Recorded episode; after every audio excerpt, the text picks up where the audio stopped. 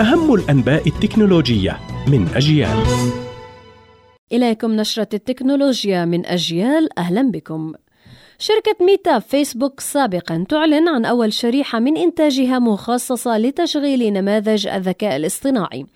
صنعت ميتا هذه الشريحة باستخدام تقنية معالجة 7 نانومتر من شركة TSMC التايوانية.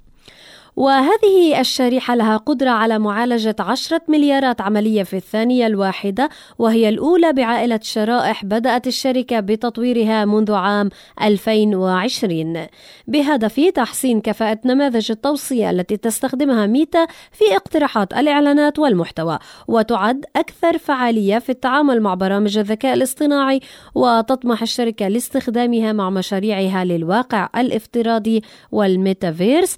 ويذكر ذكر أن شركات أخرى كبيرة مثل مايكروسوفت وجوجل وأمازون كشفت جميعها في وقت سابق.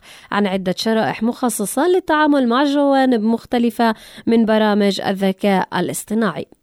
وما زلنا نتحدث عن فيسبوك الذي أقر بأن خللا فنيا أصاب المنصة تسبب بإرسال حسابات طلبات صداقة من دون موافقة أصحابها إلى حسابات أخرى وأقرت ميتا المالكة لفيسبوك بالخطأ وأكدت أنها أصلحت.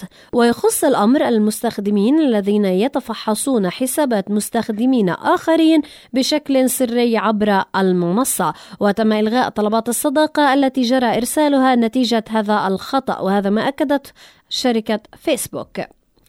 شركة ياندكس الروسية تبدأ اختبار برمجيات جديدة تعتمد على الذكاء الاصطناعي في منتجاتها الإلكترونية. أشارت الشركة إلى أنها بدأت باختبار تقنيات يندكس GPT التي طورها خبراؤها مع مساعد أليس الصوتي الذي يعمل مع العديد من المنتجات الإلكترونية التي تطرحها الشركة مثل الهواتف والمساعدات المنزلية الذكية وأجهزة التلفاز وغيرها.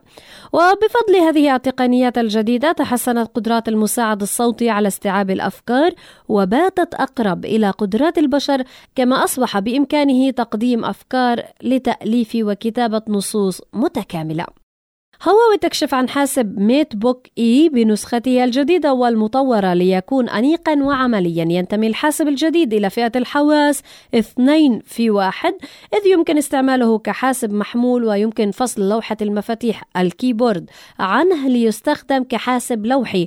الحاسب له هيكل متين وشاشة OLED ويعمل بنظام ويندوز 11 ومعالجات Core i5 و Core i7 من إنتل. إضافة لبطارية داخلية تكفيه ليعمل لأكثر من ثماني ساعات بالشحنة الواحدة وبطارية إضافية مدمجة في لوحة المفاتيح. هذا ما كان لدينا في نشرة أخبار التكنولوجيا من أجيال. قرأتها عليكم ميسم البرغوثي. إلى اللقاء.